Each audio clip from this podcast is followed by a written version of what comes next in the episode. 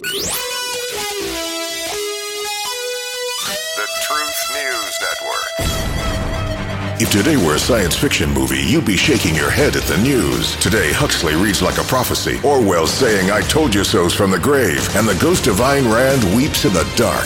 None of it makes any sense. Well, the people have had it. Now, before you reach for revolution, take a deep breath and put in a few moments identifying fact from science fiction.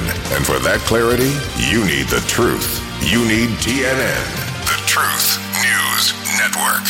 And Dan Newman. Let me say this. I just think we need clarity on everything. I am sick and tired of people that take control of all the messaging. Nobody said, hey, you're the boss. You're the ones that determine what to say and when to say it and how to coach it when you tell the story. But yet we have millions of people that consider themselves somehow endowed by somebody to be the ones that pass along the truth, thinking that none of us are worthy enough to be entrusted with facts. Good morning, everybody. Welcome to a brand new week. Thank you for joining us here this morning at TNN Live. It's going to be an eventful day. Many things happening around us. The horrors out in Maui are still going on. The death toll is now over 100. That's the official death toll. We'll talk more about that when we get into our conversation about President Biden finally taking a few minutes to go to Maui today. And then there's Los Angeles, Southern California. Wow, pro- tropical storm Hillary. I mean, Hillary's doing a bunch of damage out there, not so much in wind which is the very first part of most hurricanes and tropical storms. But LA, other parts of South California, Southern California, they're struggling with flood water. And when you live in a place where you don't get a lot of rain to begin with, and then you don't have the infrastructure in place to take care of a lot of rain when you get it, especially in one time, it creates pandemonium and havoc and danger. A lot of stuff going on out there. Many more things to talk about, obviously, every weekend. A lot of things happen over the weekend that are important, and we've got to weigh into all of those, which we are going to do. But first, reminiscent from your Saturday night, a great uh, Hispanic song and a dance or two, huh? And it's a hot one, like seven inches from the midday sun. Well, I hear you whisper and the words melt everyone, but you stay so cool. My Mona guitar, my Spanish Harlem Mona Lisa. You're my reason for reason, the step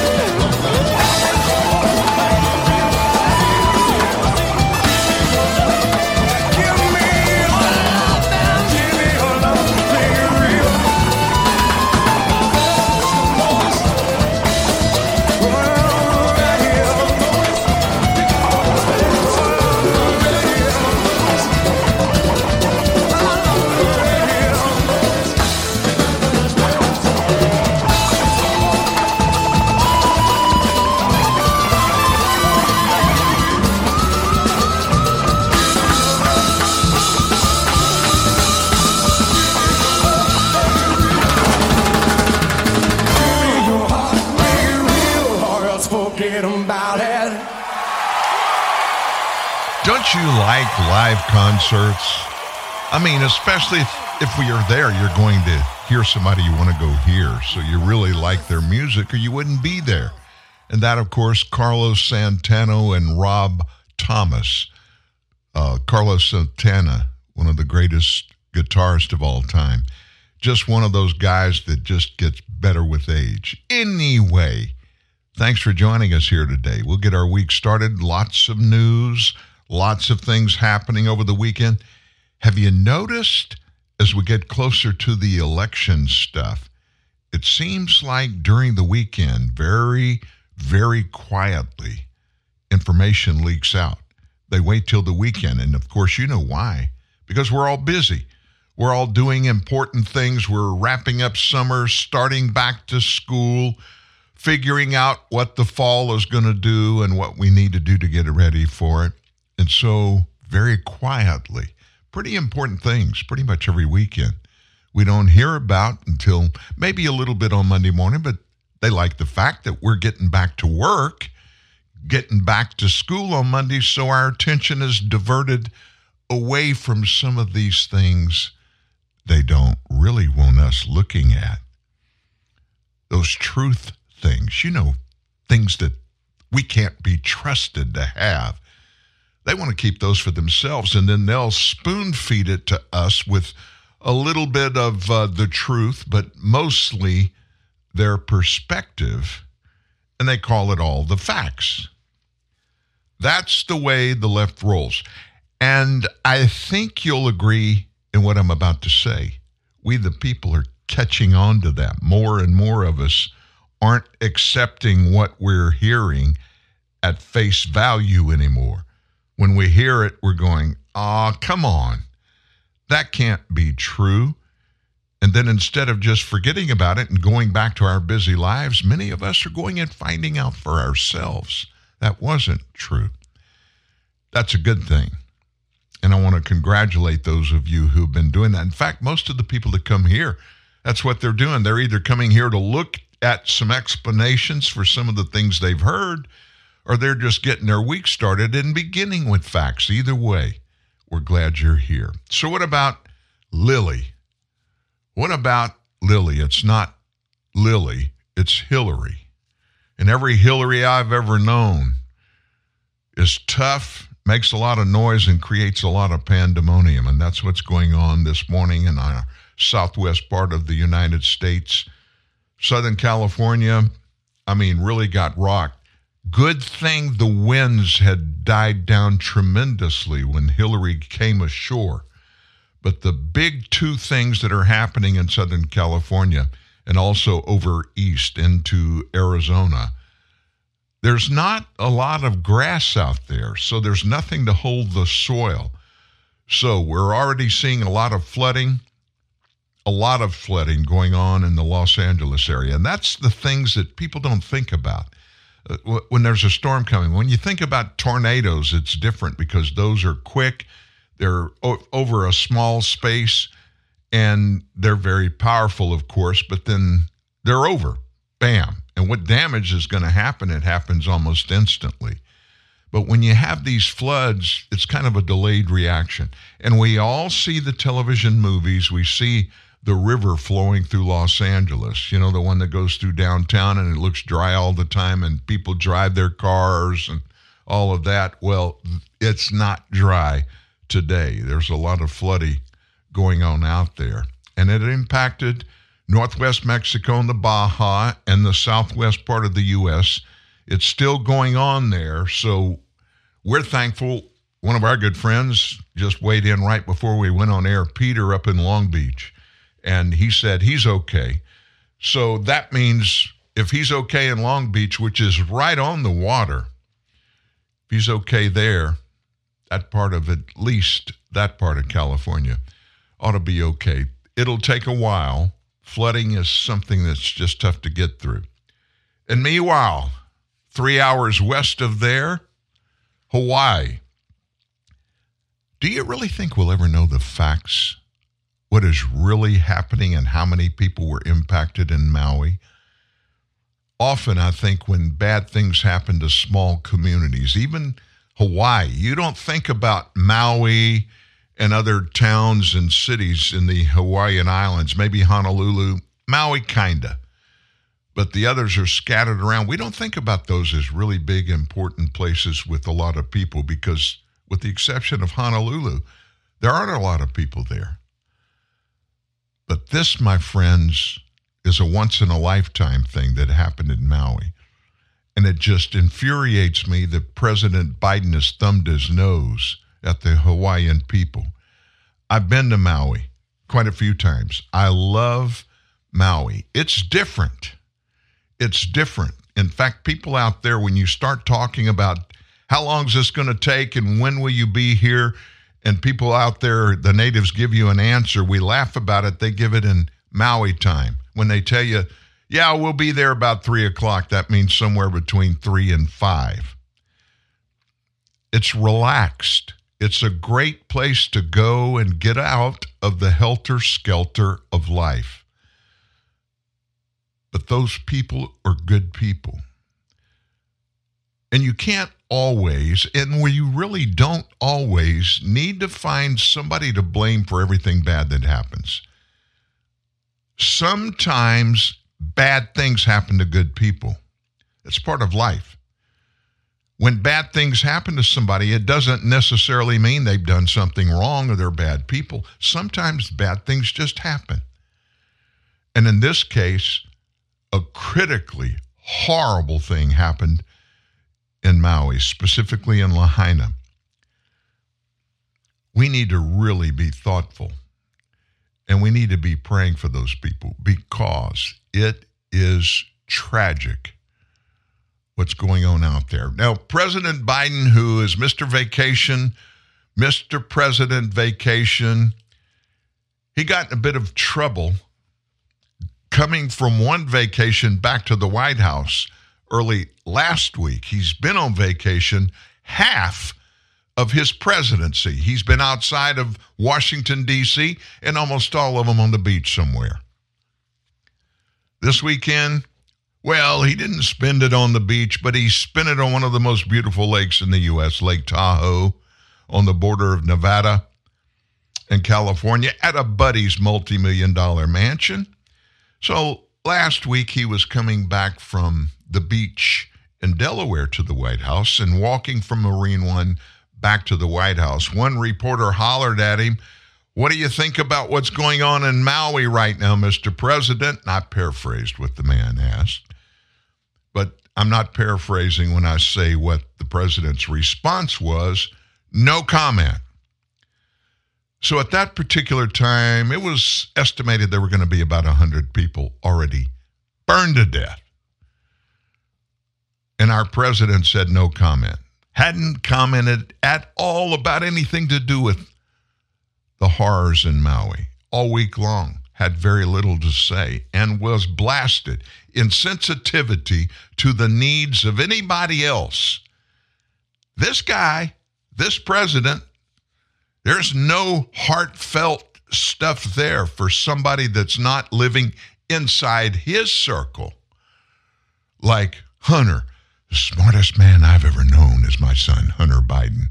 And you know, my other son, Beau Biden, he died because of his service in Iraq in the Middle East. Oh, my poor family. It's all about him. It's all about his family. The rest of us, we're kind of also Rands. And yeah, I'm being a little bit mean to the president, but facts are facts. And he, when he took the oath of office, his number one job was and is to take care of us, the American people, at every level. He can't personally do everything. No person can. There are 340 million of us. How could one person be responsible for every little problem that all of us have? It can't be done. But what he and any other president commit to do when they take the job is to keep us safe, protect us. Now, you can't blame a person, regardless of what he says. He can't be blamed for a fire in Maui. He can't be blamed for this tropical storm Hillary that hit and is currently still wreaking some flood damage havoc in the southwest part of the United States. But what he is supposed to do and what he promised us all he would do is stay on top of it. And if he can't do it and it needs to get done, he will make sure that the person or the people that are the ones to take care of it do just that take care of it. So it was a horrible situation. Joe and Jill, they were going to Lake Tahoe, spend a week, this whole week, with friends of theirs. And this stupid, massive fire decided it was going to raise its ugly head and mess up his week long vacation. So you got people out there that are dead. Many people we don't know how many they haven't even found. We will probably not find out every person that was lost in that fire. Why? Many of them actually dove into the water to get away from the fire. I'm sure we lost some of those people. And then others were incinerated. The locals there, even though the the official death toll is a little over 100 now, the locals there, their count is 300 killed. And the president and his wife, they're going to fly out there and then fly back to Lake Tahoe this afternoon. They're giving the American people in Maui, Lahaina specifically, part of a day. Sound like good leadership to you? President Biden heading to Hawaii today, nearly two weeks after the deadly wildfires that engulfed parts of that island, killing at least 114 people. At least 1,000 people are still missing right now. Now, the president releasing this statement, Jill and I are eager to meet with the brave first responders in Lahaina and witness firsthand what will be required for the community to recover. We will be here for as long as it takes. The president has been vacationing in Lake Tahoe. Uh, he's staying at billionaire and climate investor Tom Steyer's $18 million mansion, by the way. RNC Research Center writing on X, quote, Biden has spent 374 days, 39.7% of his presidency on vacation. We'll go with 40%, folks. Okay. Joining me now is Alabama Congressman Jerry Carl. He is a member of the House Appropriations and Natural Resources Committees. Congressman, remember the, the, the infamous now comment from President Biden when asked about Maui was no comment. Is this cleanup on aisle five this trip? I, this president continues to amaze me uh, how you can go on vacation when such a horrible event is taking place, and we really don't know how horrible it is at this point. Uh, it, all those kids that were sent home that are still unaccounted for, and uh, we may never know due to the heat of that fire. So, just amazes me how this president just kind of flippantly, you know, he'll he'll find a way of turning this into an environmental disaster. Trust me, it'll, it'll all be environmentally related. Um, if I was a president, I'd be over there getting the guy that, that took 48 hours to give permission to pump water out of a creek to put a fire out. That's the guy I would be going to see and I would have been there day one, not not uh, a week later. Well, now the president's only going to go for the day. I mean, and then he's going to go back on vacation, Congressman, uh, for the rest of the week. Uh, is this really the time that the, you know now you've got this hurricane that uh, and tropical storm that's hit California? So now you've got that disaster on the president's uh, hands, and again, he'll go to Maui, do a little tour, he'll be right back to vacation in Tahoe, sir. Yeah, I think people get tired of those flyovers, and that's what this president does. He just flies over and talks about how bad it looks. Uh, you know, I think these long weekends and this vacation, I think it has a lot to do with his health. I think they're having to, you know, rest him up and juice him up with, whatever, and uh, you know, trying to help hide his health issues because uh, he certainly doesn't mind being uh, referred to as vacation time. Uh, but but what he's doing in Hawaii or for Hawaii, I, I think is almost criminal. He, he should have been over there immediately. That line is the succinct thing that should have happened. The president should be over there, should have been over there immediately, and he chose not to. Let me just make a point for you. Look at all of the disasters, anything and everything you could call a disaster that's happened anywhere in the United States over the past, well, two and a half years while he's president. Think about every one of them. How many of them is he just passed on? If I was the president, if I was the president at any time, when something desperate happened to Americans on a personal level, I mean, really, really bad stuff that happened. And it happens often.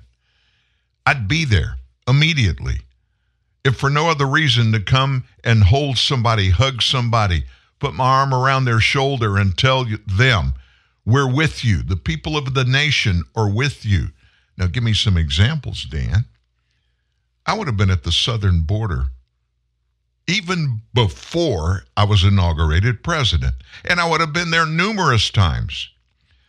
There are people across the South and across the Southwest that have lost dozens of loved ones, dead people in the dozens and maybe even hundreds found across the southern border as a direct result of his lack of leadership how many times has Joe Biden stood on the banks of the Rio Grande River?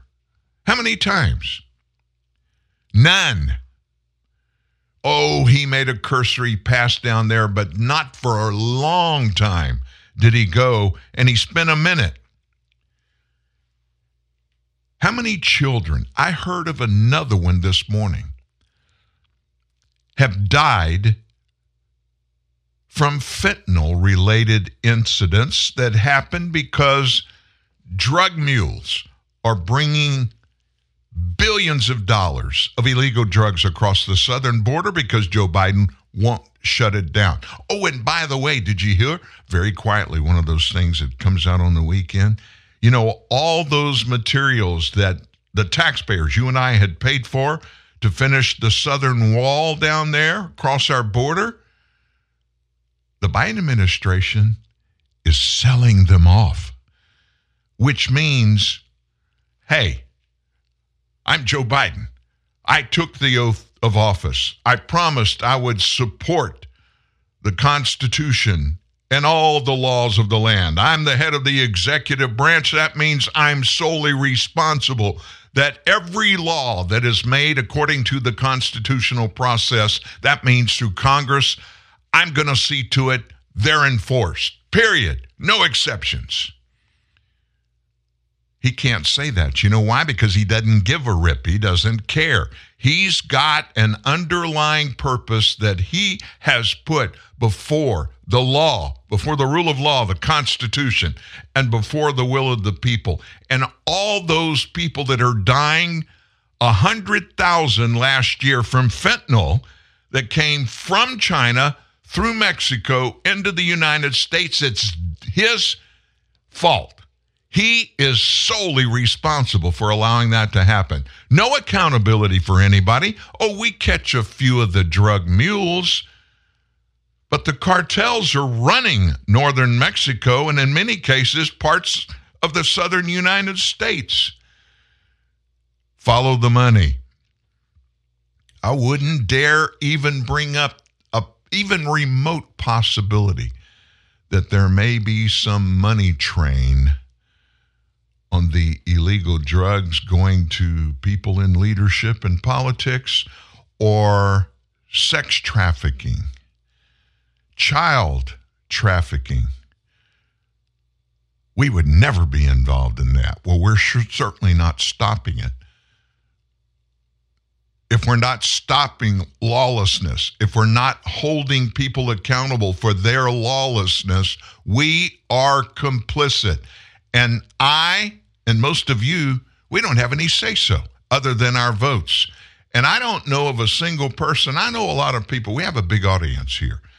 I know each of you. You look at all of this stuff. And if you're a regular here, you're here because you're trying to get facts with which you can make choices and decisions for all those things in your life. And I doubt very seriously there's one person listening today that thinks it's okay for some kid to get fentanyl that looks like a sweet tart and takes it and dies. I doubt if there are any of you there. I doubt if there's one of you that hears about those kids in Houston, Texas. Steve Baker, undercover, our Steve Baker, who'll be here tomorrow, second hour on Tuesday every week. He came and told us about his undercover operations there when he was planted and kids hiding in the weeds underneath the bridge in downtown Houston had been trafficked out of Mexico and they got away they got away from the tr- sex traffickers and they're hiding there for their lives I doubt if any of you think that's okay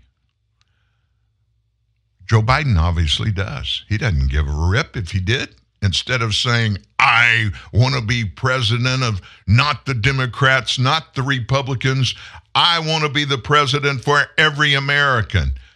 Well, how about people that, not because of their own decisions and choices, but their parents selling them to drug and sex traffickers, cartel members? and getting all that money and wiping their hands of their kids. Their kids are hauled off to points we don't have any idea where they are. And then our government, our HHS, when it comes out that 80 plus thousand of these kids that were supposedly turned over to these non government organizations, that you and me are paying all of their expenses to do, take care of these kids, we find out they've lost contact with these 80,000 kids. How many of those kids do you think are in a great place right now? That they got put with a family somewhere that's taking care of them and is planning or thinking about adopting them or becoming their foster parents? How many do you think that's really happening? The number one spot on the planet for sex traffickers to send kids, and they don't just send them, they sell them, is the United States of America. Are you okay with that? Of course you're not. But if we don't do something about it, we're complicit. What can we do about it? Make your voice heard. Call your congressman or your congresswoman, your senator. Call them. Tell them this is unacceptable. We want leaders that abide by the Constitution, the rule of law, and never put their thoughts and opinions over the law or the will of the people. If they do, we're going to vote him out of office. I'm not being too hard. I can tell you that. I'm being factual. I'm being truthful. I'm a grandfather and I'm pissed off about our government not doing what it's supposed to do. Hi, guys. This is the Chevy Silverado with the world's first invisible trailer. Invisible trailer? And it's not the trailer right next to us? This guy? You don't believe me? Hop in. Good looking pickup, I will say that. Oh, wow. Silverado offers an optional technology package with up to 15 different views, including one enhanced view that makes your trailer appear invisible. Wow. That's pretty That's sweet. cool. Oh, That's awesome. where's the trailer though? I love it. It's magic. I can't believe it. I've been playing 4 on 4 with a barbershop quartet. Pass the ball, pass the rock. We're open, just pass the ball. Nah, I can't believe how easy it was to save hundreds of dollars on my car insurance with Geico. Yeah. The J, J, Believe it, Geico could save you 15% or more on car insurance. For more unbelievable Geico videos, give subscribe a click. This is the sound of regular water droplets. This is the sound of vitamin water droplets. Regular water, vitamin water.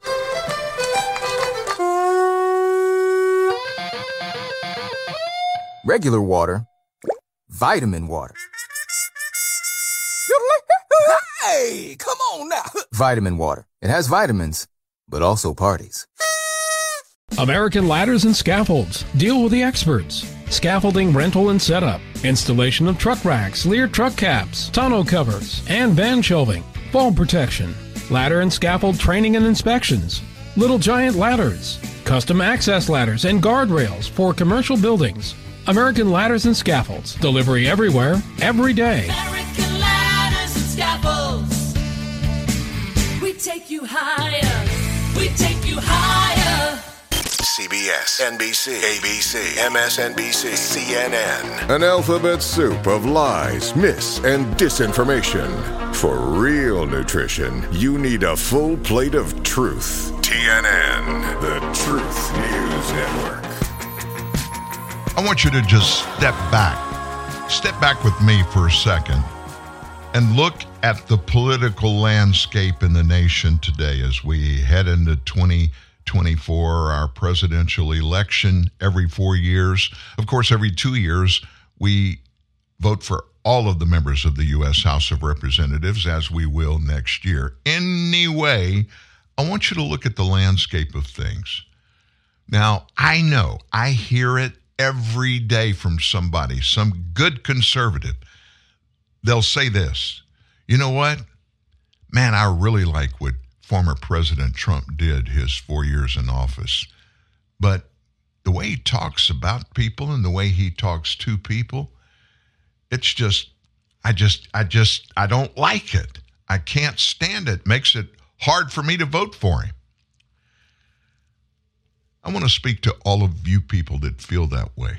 And you may have heard me say this before, so I'll, I'll give you the brief version. When he was first elected, I, uh, I sent a letter that was given to me by a close friend of mine, asked me to get it to the president. I didn't, I had no verification that he got it.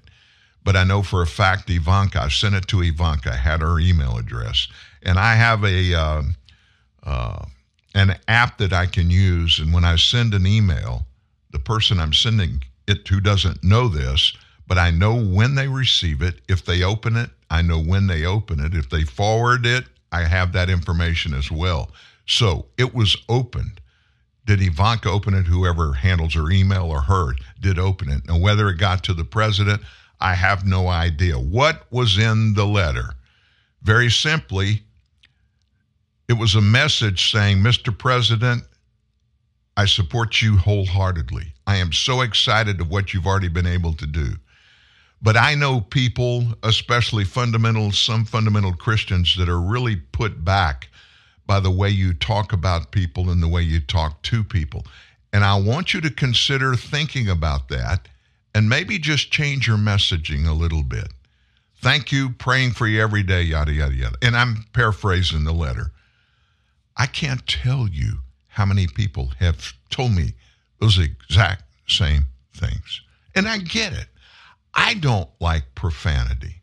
And I use the PO word in our opening, and I, I did it from anger, and I shouldn't have, and I apologize for any of you that I offended.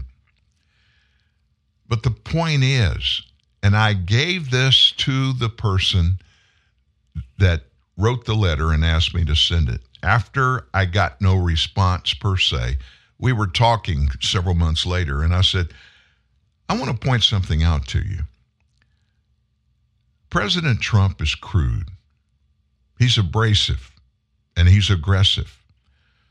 But he's got a big heart, and there is evidence, a plethora of evidence of way above and beyond normal humanitarian things that he's done very quietly in his life as a billionaire.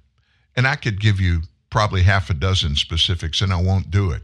Helping people, paying off people's homes quietly.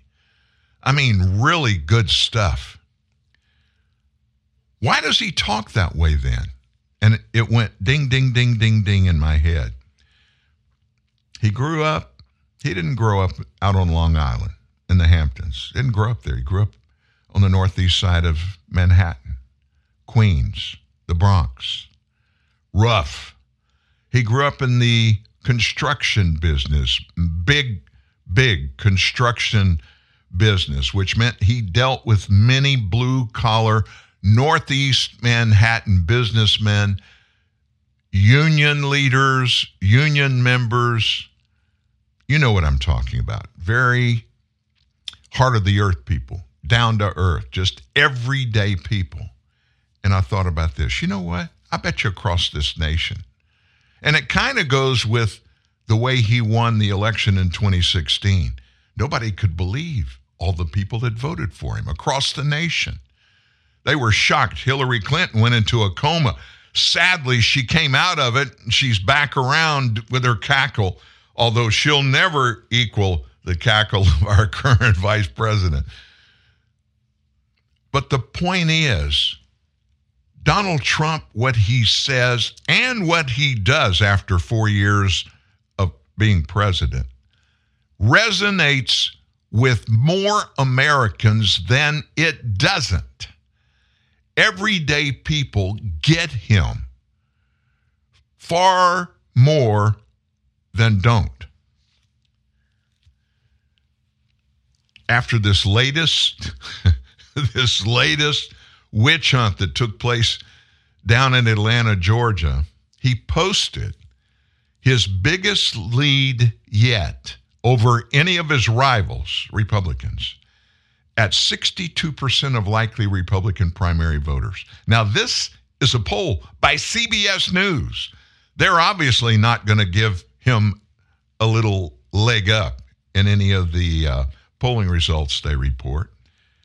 His top rival, Ron DeSantis, has fallen farther back from earlier this summer. He's at 16%. The other candidates are in single digits. Third runner up, Vivek Ramaswamy, at 7%.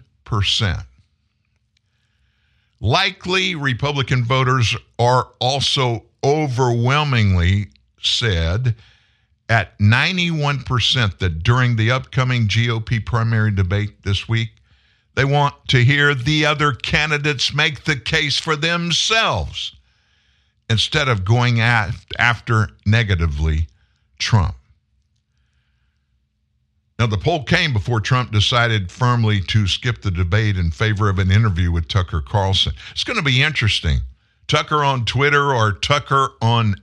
and listen, let me just say this. I I am sick of being politically correct when we talk about Elon Musk Twitter. I, have you noticed it in all the stories when it's time to say tweeted this or saw this in Twitter? The correct thing to say is the social media site formerly known as Twitter, now X. I'm going to call it Twitter. Forgive me, but I'm going to call it Twitter. I don't want to waste the extra words. This poll was conducted August 16 through 18. 2,000 adults with a plus or minus three point margin of error overall, and a 5.7 plus or minus points for likely Republican primary voters. In other words, it's pretty right on. A whopping 77% Republican primary voters believe the indictments in Georgia are politically motivated, you'd think. And think that while Trump tried to stay in office, it was legal and constitutional, and that Joe Biden did not win legitimately. Did you hear that number? 77% say 77% of Republicans that responded in this poll say Joe Biden did not win the 2020 election legitimately. But you're not supposed to say that publicly. Oh my gosh. Look at what's happening in January 6th. Did you hear over the weekend? Again, one of the things that came up quietly over the weekend. Listen to this. Department of Justice prosecutors for those January 6th insurrectionists slash rioters. You know, those people that went to peacefully celebrate and got a, a little bit out of um, the norm. And I'm going to qualify this whole thing. I'm going to do it the right way. There were bad people there. There were people that were there that they went over the line. Many people went over the line. Some nasty illegal activities. Every one of them needs to pay for the wrongdoing that they did, the illegal actions that they took. Every single one of them. But 90 plus percent were not part of that. They went because they wanted to go see their U.S. Capitol in operation. I personally know many people that were there. We've had many of them on this show live. And every person that I, we have had on this show talking about that since it, it happened, we had people on here two days after it was over. They're afraid because they have a bullseye painted on their back by their own Department of Justice. Prosecutors created a class of felony to put on most of these people that are being prosecuted for the issues there. Did you know that? Have you heard about it? And it even has a name. They're calling it parading, a felony. And people have been convicted of trespassing, which is a misdemeanor. And then they tag on the parading, which they made up and termed it a felony. I didn't know that until this weekend. You know why I know it? An appeals court, a federal appeals court, gave a determination that they illegally, they being the Department of Justice, illegally came up with a law. Only Congress can create federal laws. The Department of Justice can destroy your life and make your life a hell on earth if they want to, but they can't legally make up laws, and they made up parading. Appeals court said, nope, and we have people in prison for parading people. Multiple of these people have been tried and they were found guilty. They were found guilty of trespassing because they went into the U.S. Capitol.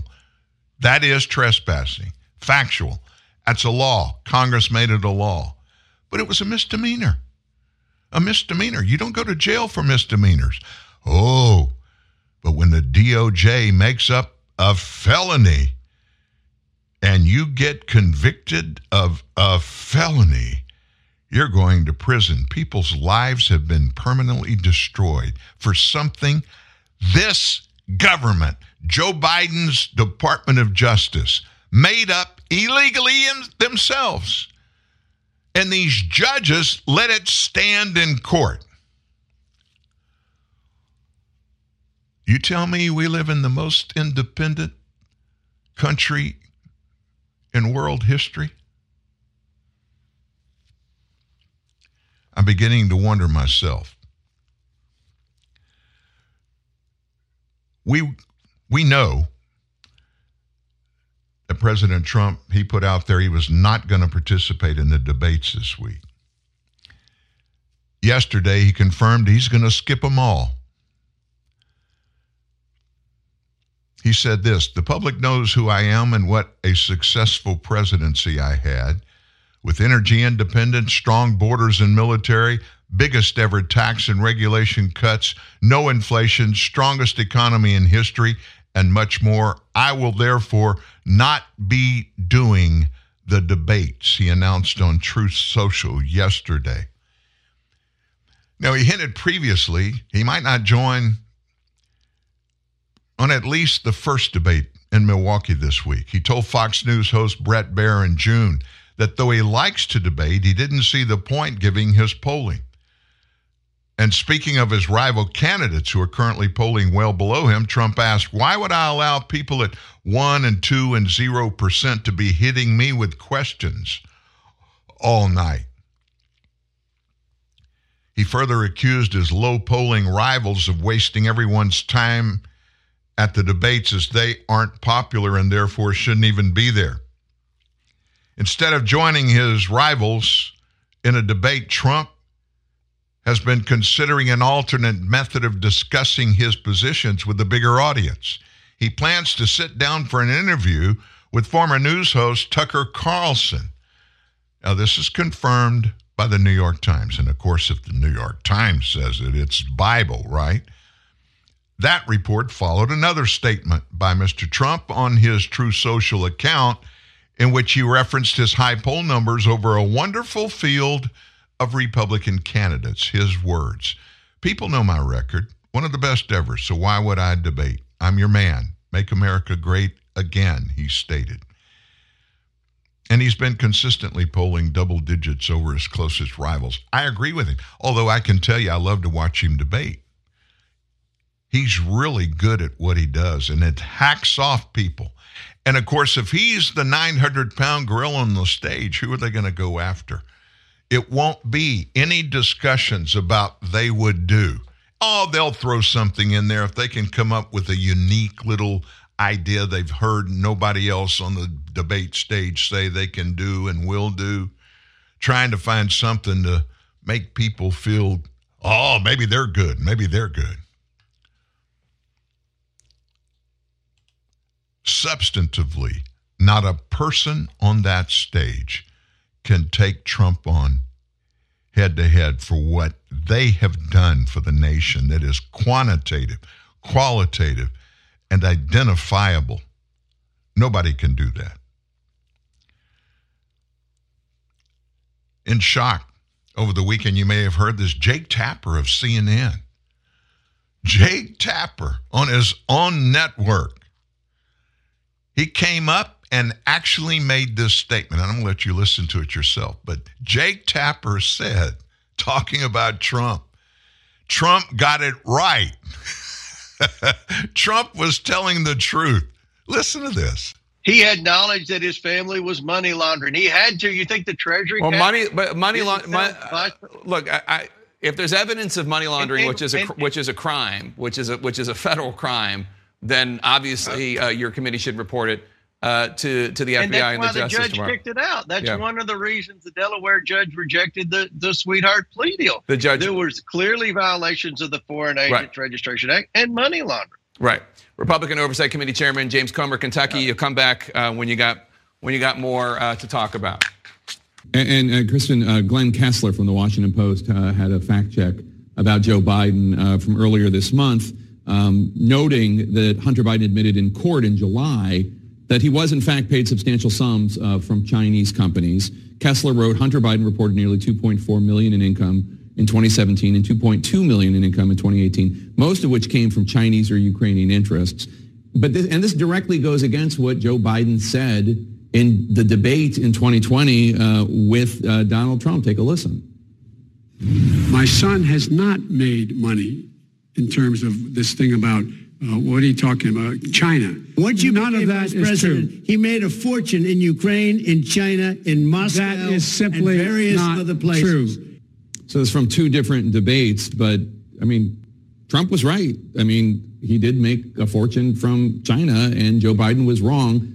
I don't know that he was lying about it. He might not have been told by Hunter, but this blind spot is a problem. It's a problem, one, because Republicans aren't going to let it go, that's for sure. But also, these problems are continuing through the legal system. It's not as though this is something that's been settled in other jurisdictions and Republicans are just harping on it. It is an ongoing thing in our courts. It's not going anywhere. This is a blind spot. Does it concern you as a Democrat? Well, I think dads uh, have sometimes and parents sometimes have blind spots about their kids for sure, and the president may be no exception. But nothing has tied the president to any of Hunter Biden's dealings. There's no whiff of him being involved or him being implicated in it. And uh, it's, you know, I think it's not something the voters care a lot about. All right, my thanks to the panel. Thank- Jake Tapper with other folks there on that CNN panel. And of course, you heard Comer, head of the Oversight Committee, at the top of the talking about Hunter Biden. But isn't it interesting? Tapper made the statement Trump got it right. that's very unusual that anybody at CNN, that's very unusual that Jake Tapper, especially at CNN, would say that Donald Trump got anything right, no matter what it is. Joe Biden's getting it right. Boy, let me tell you what he's doing right down at our southern border. That mobile app, that one that they use that makes it so easy for the drug cartels to advertise with it. Hey, we'll help you. Just go on this app and set up an appointment for you to go to the southern border of the United States legally. You can have an appointment to go legally. They won't arrest you because you've got an appointment. Oh, and by the way, for ten to fifteen thousand dollars, we'll help you get through all of the bad people between where you are and the border. We'll protect you. That CBP One mobile app is what Joe Biden put together to make it work. Now, it's been very successful. So far, 200,000 foreign nationals have scheduled their appointments through CBP One, that mobile app. They came into the United States legally. They when they check in hey here's my appointment. Well yeah okay. So you check in here and guess what we're going to do? You just stand in that line for a minute. We're going to get you a date for you to come back down here to the southern border for your immigration hearing. Okay they stand there hey sir here it is you don't have to be here for 37 months and then they let those people just leave and go anywhere in the United States that they want to go, and they're legal because Joe Biden made it that way outside of the law, outside of the Constitution. And you got another 200,000 people out there that are sponging up assets and infrastructure that taxpayers are paying for. This app entices foreign nationals in Mexico who are pregnant, mentally ill, elderly, disabled, homeless, or crime victims to schedule those appointments with DHS officials at the border in the hopes of being released into our interior. From mid January through July, the mobile app has helped import more than 180,000 foreign nationals who are in Mexico inviting them to the interior of the U.S. In June, 40,000 foreign nationals were brought to the U.S. through the app, while last month, 45,000 showed up. Now, how does this compare, these numbers? Let me give you a few. This is a foreign population that exceeds the populations of Shreveport, Louisiana, where I sit right now, Mobile, Alabama, Santa Rosa, California, Springfield, Missouri, Paterson, New Jersey, and Savannah, Georgia, among others. Late last month, Representative Matt Gaetz of Florida grilled DHS Secretary Mayorkas over this app, calling it a Disney Fast Pass for foreign nationals who otherwise wouldn't have any way to get here into the interior. Foreign nationals coming to the U.S. from the border make up only a fraction of those who have already been released into the nation's interior since Biden took office. Estimates from Representative Tom McClintock, who's a Republican from California, as of July, there have been more than 5.5 million illegals coming across the border since Biden took office in late January 2021. 5.5 million, a foreign population that far exceeds the city of Los Angeles. And that is just the tip of the spear. We don't know how many gotaways there are to number on top of that 5.5 million. More than 2.1 million have been released directly into American communities by DHS. That's a foreign population equivalent to the city of Houston, Texas. More than another million and a half are known to have successfully entered our interior without being stopped by Border Patrol. That alone is a foreign population the size of Philadelphia. The big Philly, not Philadelphia, Mississippi, Philadelphia, Pennsylvania.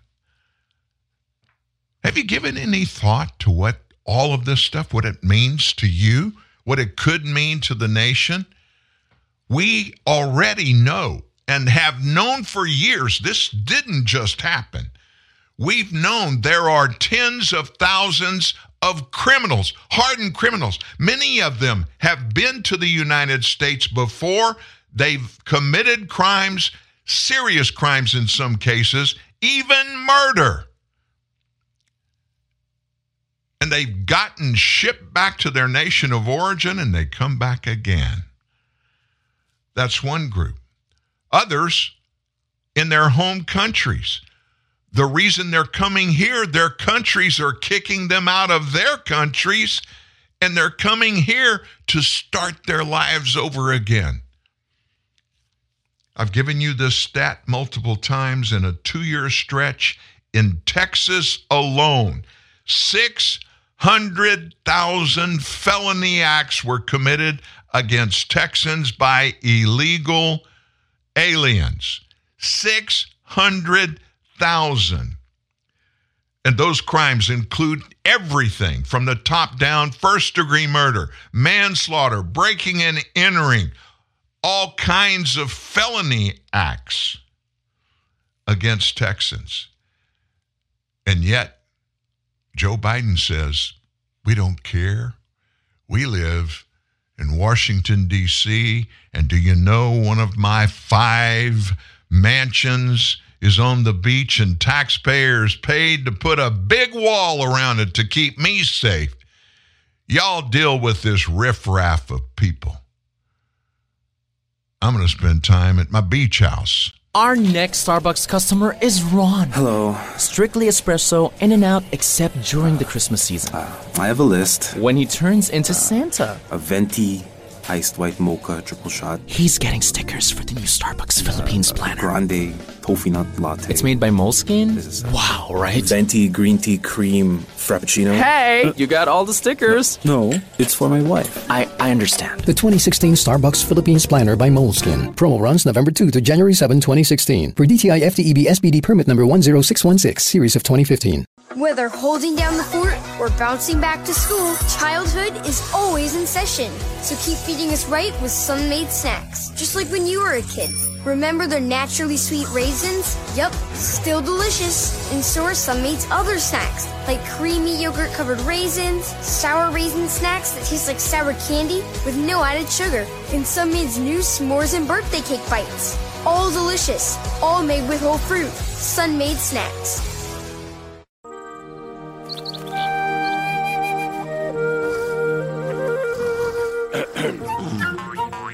Off to gang and showtime. Uh, do you know this guy? I'm not going to cry, am I? Only if you don't believe in the power of friendship. Really? You guys are good. Movies right when you want them. Watch unlimited movies instantly for only nine bucks a month from Netflix. That's so cute, it's stupid. At SimpliSafe, your safety is the only thing that matters. We design smarter ways to detect motion for emergency dispatch in seconds.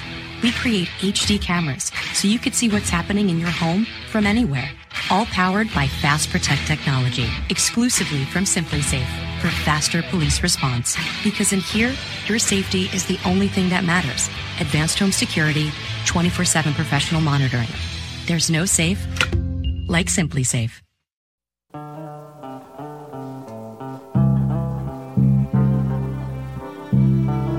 Ah, little mellow, slow ditty there. Calm Dan down today. Huh? Wow. Well, have you heard much about the new mayor up in Chicago? He um he's further left than the previous mayor, Lori Lightfoot, and I thought she was way left. He's way left of her. His name is Brandon Johnson.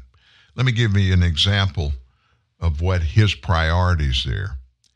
He said that while his city, Chicago, is dealing with the humanitarian crisis over the migrants that have been sent to Chicago, we're committed to making sure that the city of Chicago is a sanctuary city, that we're going to continue to embrace that.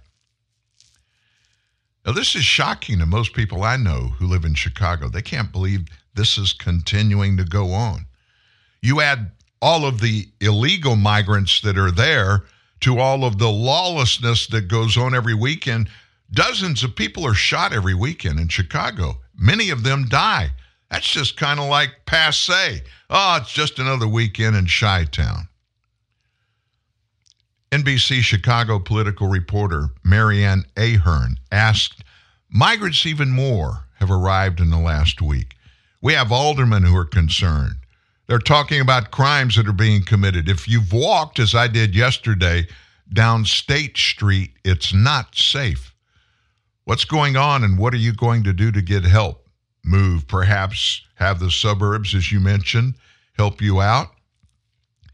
And the mayor, Mayor Johnson, answered, Well, look, everyone is participating and working towards addressing this humanitarian crisis. The state of Illinois, and I appreciate the support of Governor Pritzker, the board president, Cook County Board President Toni Preckwinkle, as well as the full force of government in the city of Chicago. Boy, that's working all good together, isn't it? They've just stopped all of this stuff. Yeah, right. He continued, Since I've been in office, 90 more buses have arrived carrying illegals. Thousands of families continue to show up over the course of these last three months. And so, what I've said repeatedly, and I'll say it again, that we're committed to making sure that what was passed 40 years ago by Mayor Harold Washington to make sure that the city of Chicago's a sanctuary city, that we're going to continue to embrace that.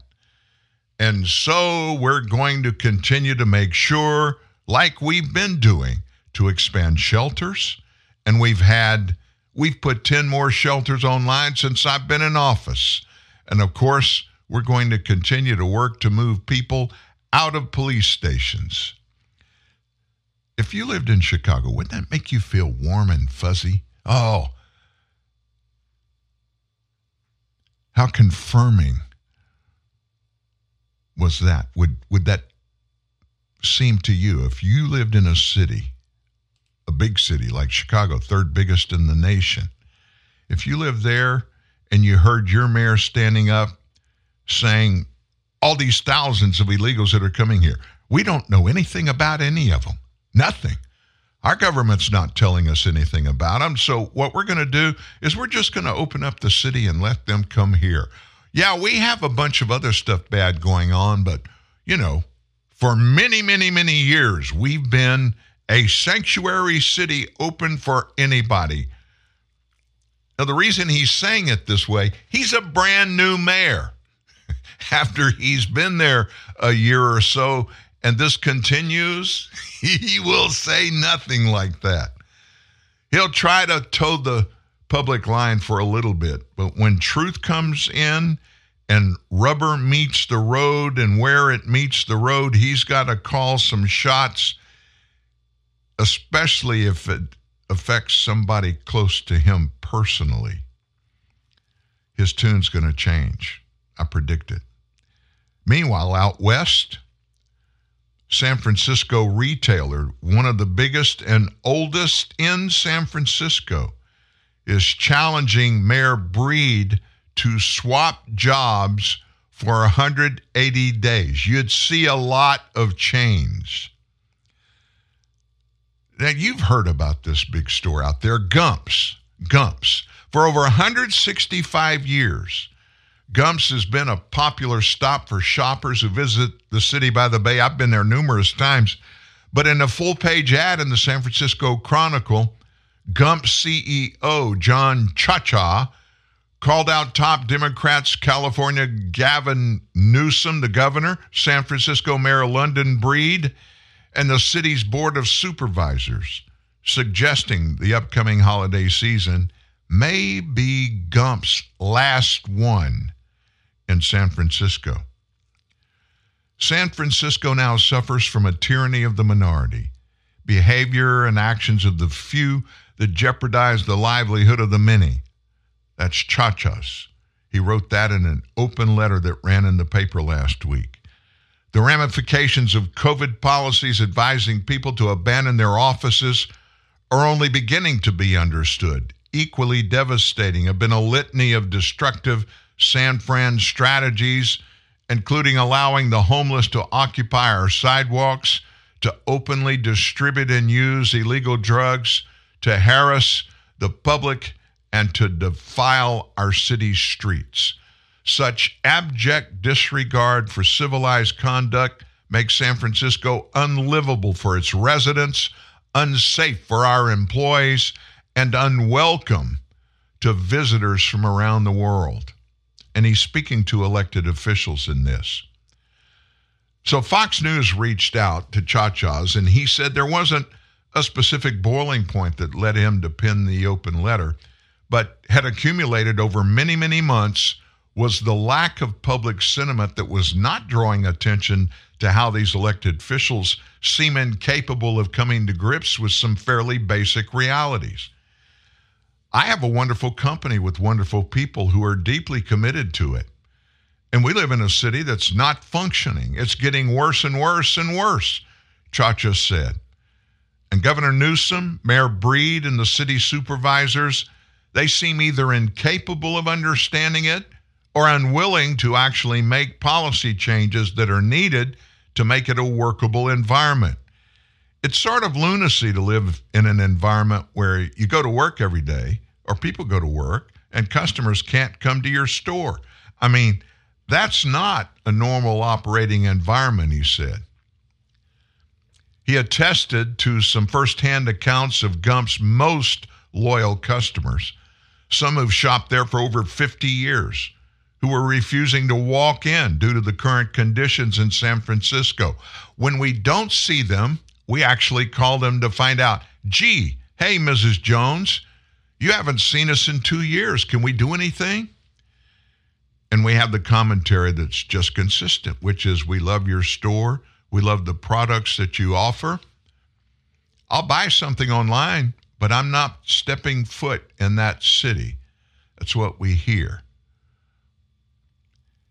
He largely blamed the origins of San Francisco's self destruction on COVID era policies that deterred people from going to work in the city even in 2023, stressing it cannot survive on three day work weeks. You have 25 million square feet of empty office space in San Francisco. I keep waiting for the governor to come out with a plan to induce people back to their offices, which is what every governor in the country should be doing. It's what the federal government should be doing, what every state government should be doing. And instead, everybody just keeps talking about it in veiled terms like it's somehow not an issue. It is a gigantic issue for businesses. Gigantic. So when I was reading this over the weekend, this story about Gumps, and it is, it's a really nice store. It's a really great store. They've got high quality merchandise. And even in San Francisco, I've always thought the prices are fair. Although everything in California, as you know, is a little more expensive than most other places, but you get things, many things in California, you can't get them in other places. And I started thinking about it. I can't imagine a scenario when elected political leaders would look at all this stuff that's happening in these big cities. Think about it Seattle, Portland, San Francisco, Los Angeles, Chicago, Philadelphia, Manhattan, other parts of New York City, Chicago, even Atlanta. And there's one common trait in every bit of it, every one of them. What is that? Thumbing noses by leaders at the rule of law. History is full of examples of this exact thing happening in some of the greatest cities ever around the world and even the greatest, most progressive countries throughout world history. And in the United States, the fundamental that our forefathers put in place was a list of rules that were called the United States Constitution. They were the backbone of the existence of this nation. And those leaders, they knew without a structure of laws, do's and don'ts, if we didn't have that, you can't have a functioning nation because it will implode. Criminals are going to be criminals. They're going to commit crimes unless and until they're held accountable. I will never forget when I was eight, nine years old, lived in Lafayette, Louisiana. I was finally old enough to mow my neighbors' yards, and they would pay me. One yard was two fifty, another one was three dollars. Three dollars was the max I got, and it was unique for me to do their yards because we were the only family in our subdivision that actually had an edger. You know, the edge where you can edge the lawn along the sidewalks. And they loved the fact that I'd mow their yard. I would edge their sidewalks and driveway and then would sweep off everything. They loved that. I will never forget, it was a huge thing for me. Saturdays, I was able, when I got through doing yards, to get on my bike and ride up to a little grocery store, corner grocery store, Babineau's Grocery. And they were the first place that I knew of in town that got ices. And I always would get a candy bar sometime. And I remember, I don't know why I did it. I was scared to death to do it, but I didn't have enough money to buy a candy bar that week. And I stole a zero candy bar. Got on my bike, riding. I uh, finished my icy on the way home. And when I got home, I had that zero candy bar in my back pocket. And when I walked in the house, my mother said, You got a candy bar too? How much was the candy bar? And I told her, and she said, You didn't have enough money for that. Did you steal that? And I felt like I had committed first degree murder. I looked at the floor and I said, Mom, I did. And so she said, Come on. We got in a car and she took me up there. Mr. Babineau was standing behind the, the counter. And mom said, Go up there and tell him what you did. And I walked up there and we'd been friends. I mean, the whole time we lived there. I mean, that, that was a staple. It was one of those things. We had a grocery store, but it was four or five miles away. And the corner stores in the South, South Louisiana, they pretty much kept the, all the stuff that you'd need on a short notice, you know, going home or uh, you forgot something that day and you needed to go to the store to get it. So he knew us well, and he knew we were a Christian family, and he knew my dad was a pastor. And I went up and told him, Mr. Babineau, I'm here to apologize. I stole this candy bar. And he almost teared up when he looked at me. And he said, Son, if you didn't have money for that candy bar, all you had to do was tell me you didn't.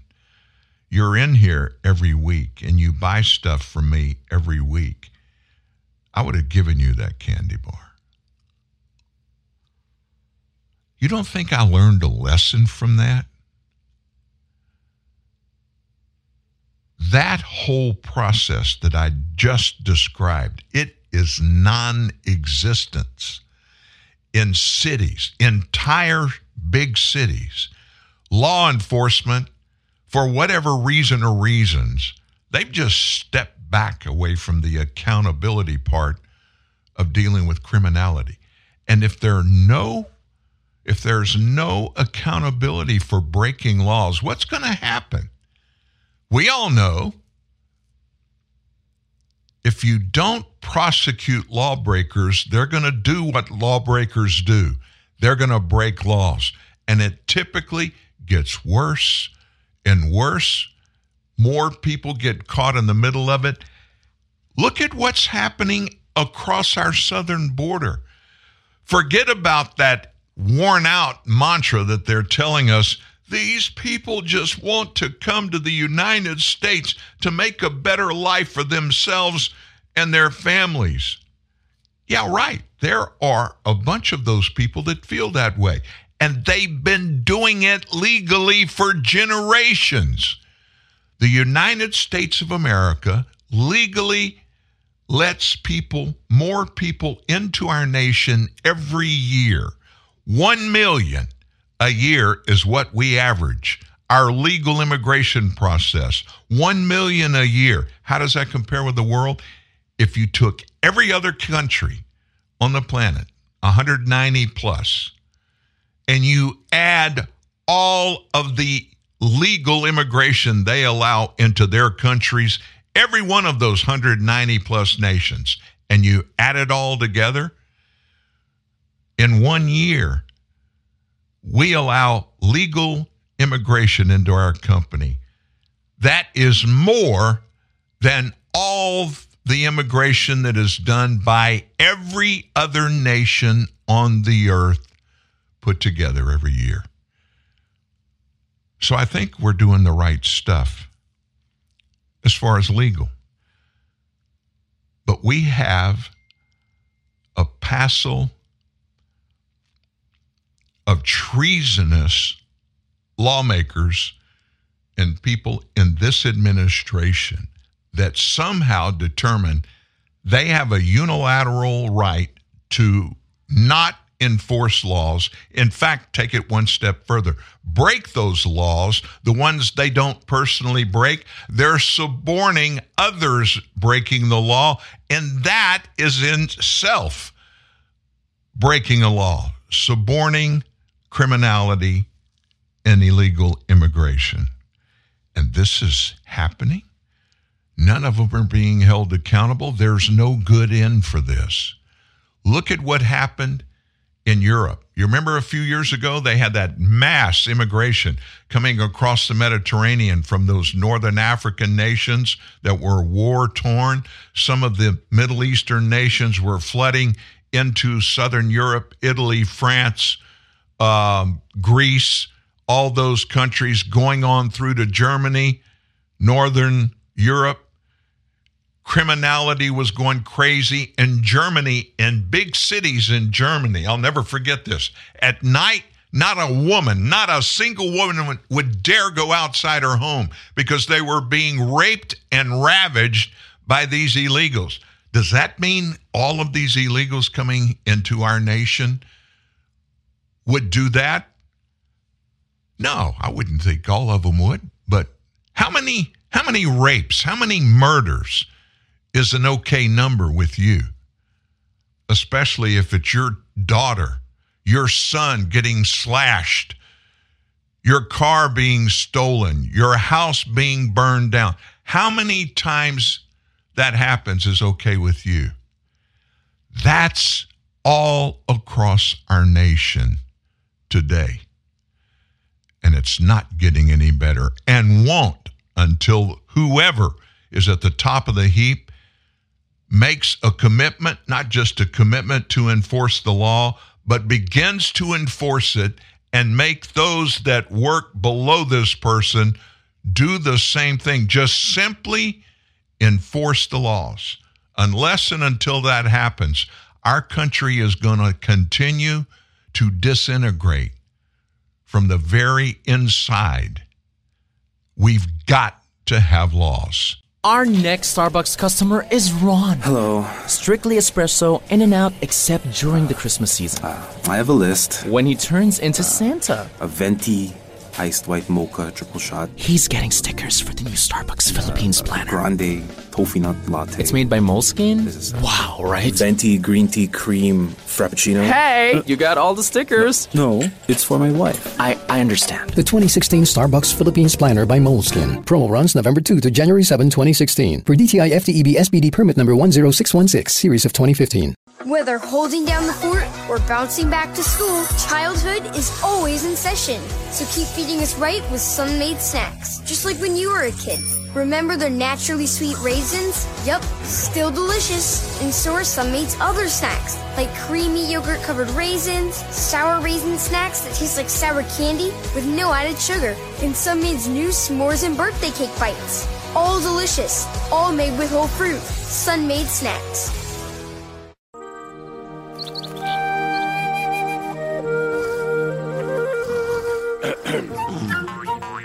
Off to gang and showtime. Uh, do you know this guy?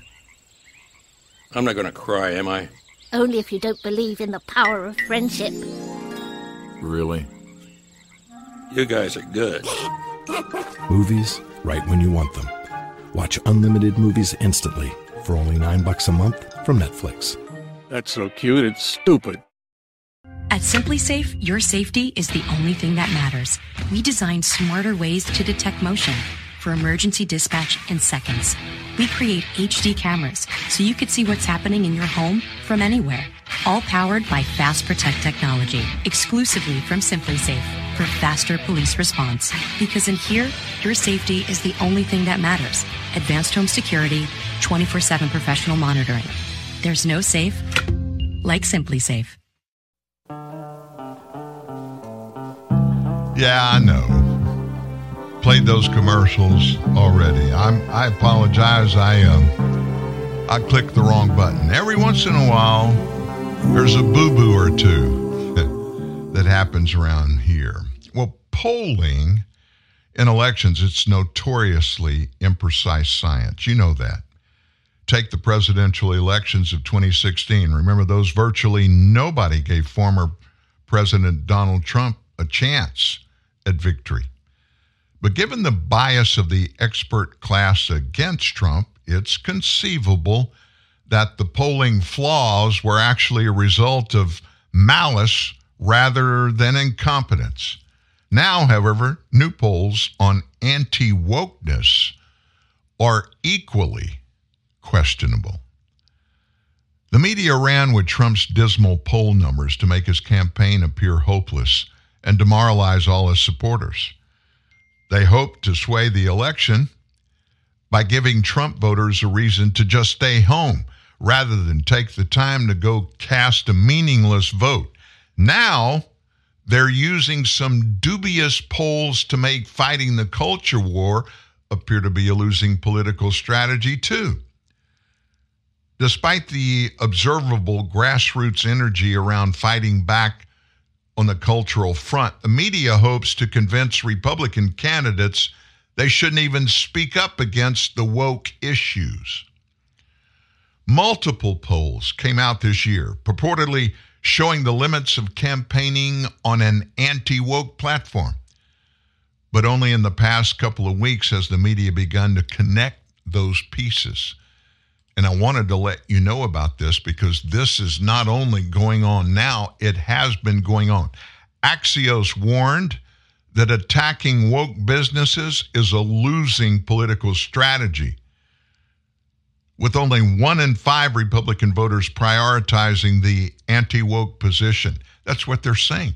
Facts don't bear it out, but they don't deal with facts. They deal with whatever narrative they need to use against conservatives.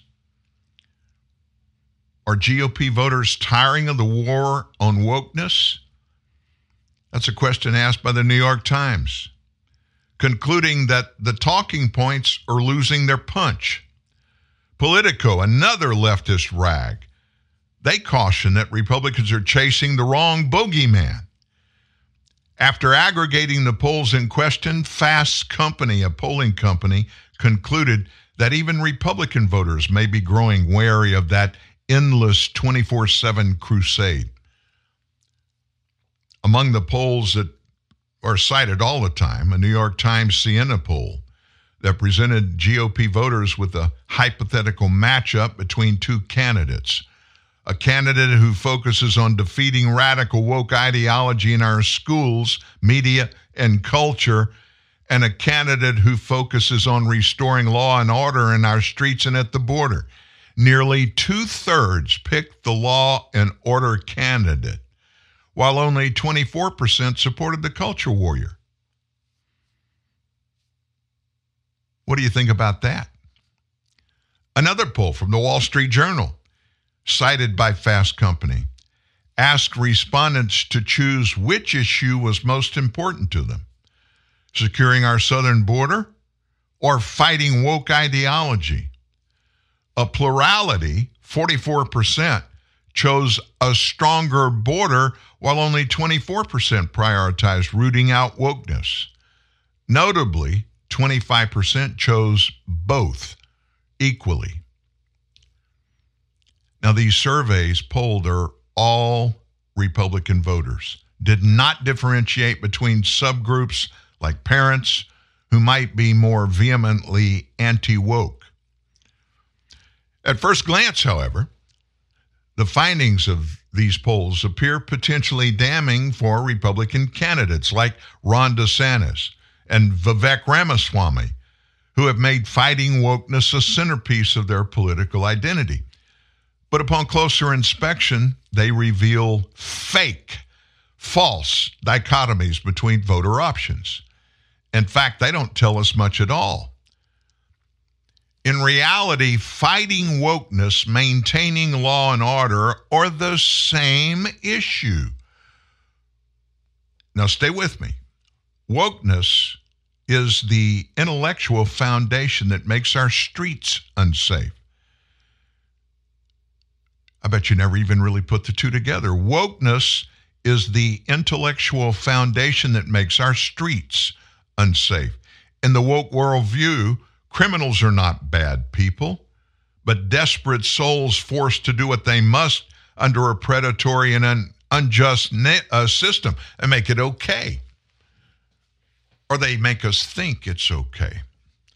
The criminal activity of looters and rioters is morally and thus legally excusable now because it's in the name of overthrowing that illegitimate system. When property and livelihoods are destroyed, the ideologue's response is just to ignore it. It's like it's not there. So, this opinion, the one I just shared with you, this is an explanation of what's really going on. It's so powerful among the governing elite in the nation elected officials, expert bureaucrats, prosecutors. What would be the foundation to try to legitimately make up that new law for January 6 perpetrators called parading and just label it a felony. First of all, nobody but Congress has a right to make federal laws, and Congress didn't make it. Some bureaucrat, maybe even Christopher Wray of the FBI. I'm just throwing those out there. But somebody made it up and determined that they would call it a felony, put it in the courts. They prosecuted people for parading and sent them to jail. That's what they think. They translated their theories into laws, into policies and regulations that liberate American law from its own history of injustice. Restoring law and order can only be achieved by rooting out the woke ideologues who undermine the rule of law from inside it. Similarly, the open borders facilitated by Democrats are a function of wokeness. They come from an ideology that says the nation itself is just imaginary. It's not real. I'm sorry, it is real. I'm 70 years old. I've watched it change. I've watched it grow. I've watched it get better. And then I've watched it down the slope, the slippery slope that we're riding it into right now. To the woke people, America is an arbitrary set of borders. It's designed only to protect its economic and cultural self interest, which requires dominating and excluding others. Those evil capitalists, Donald Trump, those people, mega MAGA. To make up for this quote unquote injustice, it requires admitting all who wish to come. You got to feel guilty because you're enforcing laws. The common slogans global citizen, no human is illegal, they're grounded in this worldview, but are now adopted by those with the power to make and enforce immigration policy. And they're not enforcing immigration policy, they're going woke. And you and I are paying the price. And many Americans, at least 100,000 a year, are paying the price from fentanyl poisoning. But that's okay. That's part of the process of getting more humane. Restoring any border security, it requires uprooting ideological officials in favor of those who believe in the principles of American sovereignty. American voters, they get this subtly on its own wokeness. It's perceived about as equally toxic as socialism among Republican voters. When asked to choose between a dangerous policy failure and some abstract threat, it's unsurprising that most voters go with the option creating tangible harm. Surely combating wokeness would not matter nearly as much if you could secure the border or restore law and order with just a snap of the fingers. It doesn't work that way. You know that. You can destroy something, a process like this, quickly, but to build it back, it took years to get it there in the first place. How the heck do you think you can snap your fingers and make it happen instantly? But this highlights another important distinction. Wokeness is dangerous because of the real harm it creates.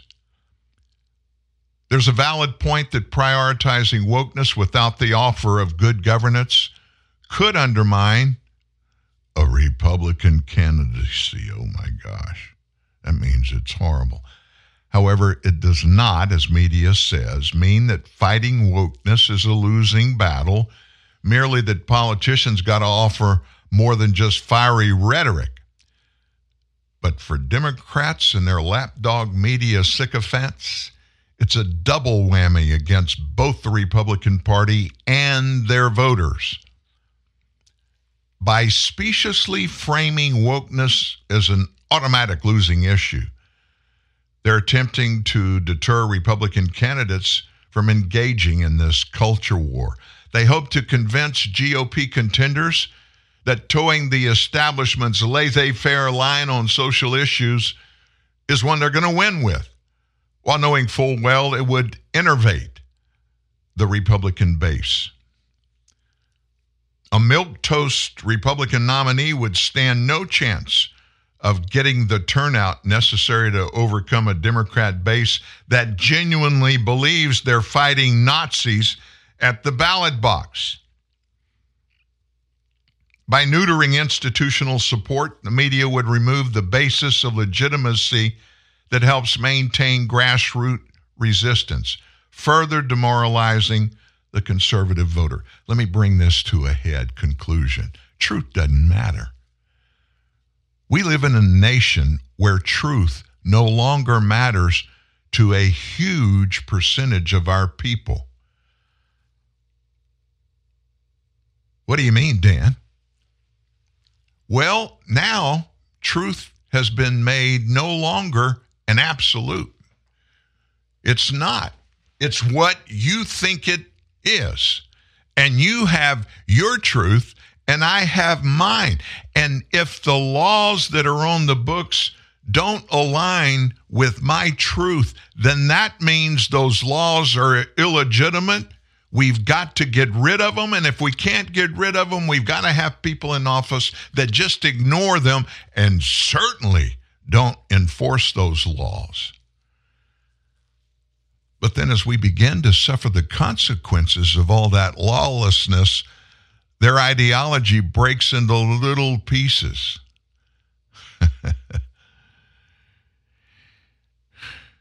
That's where we find ourselves. And little by little, between now and the 2024 election process, I'm going to hammer this home to you and make it so understandable that you not only will know yourself and will be confident about it, you may already be. I don't want to denigrate anybody and think that you're not there because I believe most of you, if not all of you, are, but we need to be able to explain it to others that are caught up in it and explain it in a way that doesn't denigrate them for feeling that way.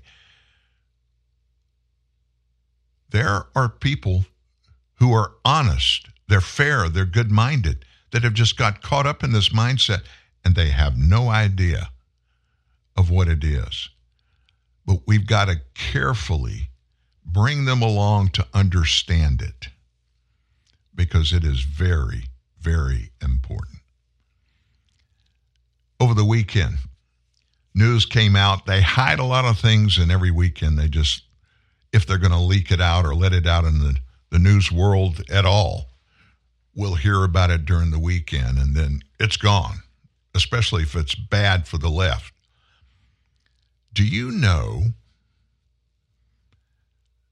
that the Department of Justice had planned to give Hunter Biden a total pass, no liability whatsoever for income tax evasion and a federal gun f- felony act that he committed. He was not going to serve any time unless and until the whistleblowers came before Congress and testified to what had actually been going on. Miranda Devine's a New York Post columnist and the author of Laptop from Hell. Miranda, you have been covering this story. I mean, it feels like three years now.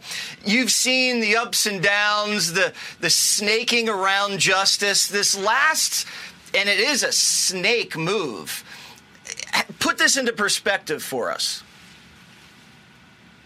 Look, this is like putting the fox in charge of the hen house, obviously. David Weiss is the attorney who uh, approved that sweetheart deal for Hunter, D- Hunter Biden and uh, who oversaw an investigation that, as the IRS whistleblowers showed us, was just a travesty of slow walking and obstruction and basically protecting Joe Biden. And so, look, I think that none of this would be happening if it weren't for those brave IRS whistleblowers. And uh, they're suffering at the moment a lot of retaliation, but uh, they are heroes, and history will show them to have uh, finally brought accountability or, or, set the road to accountability for the Biden family. Um, that's Joseph Ziegler and Gary Shapley, because of course they were the ones who blew the whistle on um, this incredibly corrupt investigation that went on for five long years under David Weiss. The statute of limitations he allowed to run out on the most serious charges, which would have led straight to Joe Biden and that Ukraine Burisma scam. Uh, so, look, it just shows to me that they are really scared. I think the White House is nervous. Uh, the Bidens are nervous and things are falling apart and coming out of their control. So, this is sort of their way uh, after James Comer said that he was going to be subpoenaing every member of the Biden family who's received money from these deals, up to a dozen. I think this is just a way of trying to close ranks and protect them. Yeah, the day after Comer says he's going to subpoena Yeah. Jimmy Biden and his bank records, they appoint the special counsel. Miranda, this is so big because this is not just one U.S. attorney in Delaware. They've now involved the entire Department of Justice, the FBI, the CIA, the White House, almost, you know, the entire government has circled the wagons around the Biden family. What does that tell you? Look, it's like any cover up, it just ends up uh, engulfing everybody involved. You know, the old saying, oh, what a tangled web we weave when first we practice to deceive. You know, one step leads to another, and before you know it, um, it's just this monstrous mess. And they just think that because they're in power and they have so much power and they uh, also have the media, you know, the left wing media is all carrying water for them. Uh, and they think they can distract everybody by laying another indictment on Donald Trump. But it's not going away. There's just too much evidence, it's too crooked. Uh, we're now looking back at the Ukraine stories, and more and more information is coming out to show that when Donald Trump asked uh, Zelensky to look into the corruption that went on around the firing of that prosecutor, that he was onto something, and yet the Democrats somehow managed to turn it around on Donald Trump. Um, and I guess we need to be once bitten, twice shy, and not fall for that old trick again. Well, I will see because if Joe is reelected, this thing goes away, and if he loses, he pardons Hunter out the door. So they might have pulled it off, but the only way to get the uh, facts out, impeachment. Miranda, great reporting. Thank you. Do you think, honestly, do you think there will be impeachment of Joe Biden? You know, some days I'm pretty positive it will happen. Some days I think, you know what? It needs to happen because the Department of Justice on its own, they're in the tank. Everybody, Merrick Garland, Christopher Wray, think about those two people. That's the Attorney General and the director of the FBI. They've proven they are in the tank. Truth doesn't matter, law doesn't matter. They're manipulating every bit of their power to cover for President Biden and his entire family and all of this stuff. Actually, sometimes I get a little scared that everybody's going to walk. Nobody's going to be held accountable at all. And I look at what limited power the Republican Party has. They've done a lot with having that very slim majority in the House of Representatives, not having any ability to push anything over to the Senate with hope that the Senate's going to do something because Democrats control the Senate.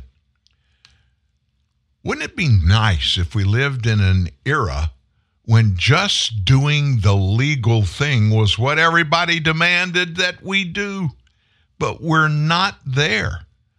And unless and until we get there, it's just going to be this same cycle over and over and over as we watch our nation implode. We're not being destroyed by other nations, our political foes. We're not being we're not being destroyed by that. We're being destroyed internally by our allowed lawlessness. And when our leaders get by, you know we're close to being implosion. I'm serious. Now, I guess you heard last week one of Hunter Biden's lawyers had asked to withdraw from his case over the weekend. Three more of his attorneys have asked for the same thing. Attorneys Brian McManus, Timothy McCartan, and Matthew Salerno filed a motion to withdraw as cancel. And they did that the day after Delaware District Judge Mary Ellen Noreika granted the DOJ's request to dim- dismiss the tax charges in Delaware. This allowed for the possibility of charging Biden in Washington, D.C., or even in the Central District of California. Now, let me just tell you this those two things were, in my opinion, little bits of hope that they left out there. Those two things. One was the possibility of charging Biden in Washington or in the Central District of California. If you believe Hunter Biden's going to be charged for any of this, you're one of the few that believes it. I don't think he's going to get charged for anything. The statute of limitations, they purposely let it run out so he can't be held accountable for tax fraud. Do you know how much fraud we're talking about? Millions. Tax fraud. Can you imagine what would happen to you or me over a, a small little thing like, you know, a couple of millions of dollars of income tax fraud? Mr. Biden has been advised of and consents to our withdrawal. That's what these attorneys' withdrawal appeal to the judge said. He also agrees this withdrawal will cause no material adverse effect or prejudice to him and remains completely satisfied with Lowell's and Jones' continued representation of him. Now, those represented Abbe Lowell of Winston and Strawn and Richard Jones Jr. of Berger Harris. Biden's top defense counsel, Christopher Clark, also withdrew from the case Tuesday last week, owing to his role in the failed guilty plea negotiation between DOJ prosecutors and Biden's legal team. It's all just simply, it's all just playing the game. It's just playing the game. That's what it's about. Now, some really strange claims coming, coming out of D.C. over the weekend. They all go on the Sunday shows, those on the left. Sunday on CNN State of the Union, Representative Dan Goldman, who's made himself kind of like the uh, the Hunter Biden go-to guy to defend him in the public. He said on CNN's State of the Union that Hunter's plea agreement broke down. Listen to the reason he said it broke down. Because of the threat of Donald Trump's weaponization of the Department of Justice if he were to become president. How in the heck does this guy come up with this explanation? The reason it broke down is because of the threat of Donald Trump's weaponization of the DOJ if he were to become president. I've not heard a word come out of Trump's mouth about anything to do with any of this. So Jake Tapper said, he's again talking to Daniel Goldman. So House Republicans say, and we kind of heard former Congressman Will Hurd say something similar just now. Hey, U.S. Attorney Weiss may be a Trump appointee, but also has signed off on this slap of the wrist sweetheart deal. Their words, not mine. And Goldman quickly replied, No one knows what the evidence is. Now, how could somebody, he's an attorney, how could he say that? No one knows what the evidence is. There are a lot of people that know what the evidence is, including Hunter Biden, Joe Biden, Jim Biden, and pretty much everybody else in the Biden family syndicate. Goldman said again, no one knows what the evidence is. So when they say this is a sweetheart deal, they are blowing smoke because they have no idea. Yes, we know what was in the deal. It was presented in writing, and we read it, and I read it to you. And so this is, to my mind, Goldman talking, having been a federal prosecutor for 10 years, not at all a sweetheart deal. This is something routinely treated in a civil way through civil penalties, not criminally. So he's saying if you defraud the IRS for several million dollars, it's going to be handled civilly, not criminally. Yeah, right. Yet Hunter Biden was charged with crimes. This is a five year investigation. Why the heck would it take five years to come up with the fact that he defrauded the government and committed tax fraud? Goldman said they looked at everything, but it took him a long time. He didn't say that, I did. We know that from testimony in the Oversight Committee, they had foreign bank records. They had domestic bank records, hundreds of thousands of documents. And this is ultimately what they thought they could charge. Now, in the ordinary course, of things, he said you would not give immunity for other conduct than what is charged. But this is not the ordinary course because you have a petty, vindictive bully running for president on the Republican Party who will use revenge and weaponize the DOJ potentially to charge Hunter Biden. This is Goldman still talking. So even though I'm sure Hunter has confidence that David Weiss will not charge him with additional crimes, they have no confidence that if Donald Trump wins, that he would weaponize the DOJ to charge Hunter Biden, go back and charge him. That's why this plea agreement is broken down because of the threat of Donald Trump's weaponization of the Department of Justice if he were to become president. What have I always told you about when you see these lefties and they're up there screaming and hollering and waving their hands about something? Oh, like Goldman. He said this over and over. They did it, it fell apart because they didn't trust that Donald Trump wouldn't use the Department of Justice, weaponize the Department of Justice if he were to become president. When do these people think that the American people are going to swallow that drivel and just accept the fact that if Donald Trump would get elected president, he would go after Joe Biden?